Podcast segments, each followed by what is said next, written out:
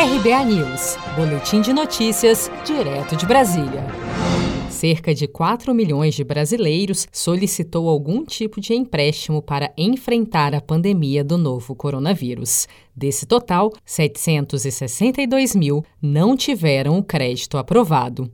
Os dados são da Pesquisa Nacional por Amostra de Domicílios, PNAD Covid-19, divulgada na manhã desta quinta-feira, 20 de agosto, pelo IBGE.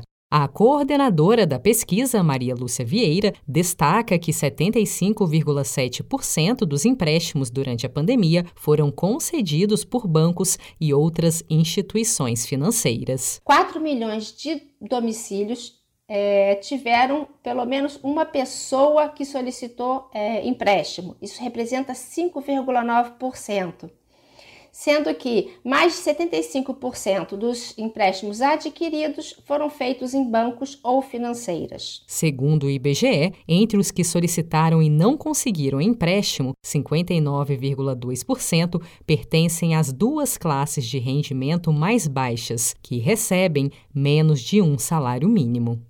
Em 23,6% dos domicílios pesquisados, pelo menos um morador conseguiu empréstimo com amigos ou parentes.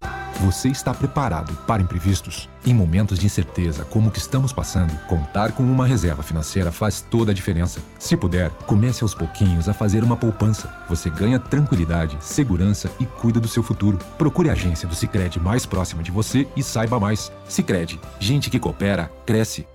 Com produção de Felipe Andrade de Brasília, Daniele Vaz.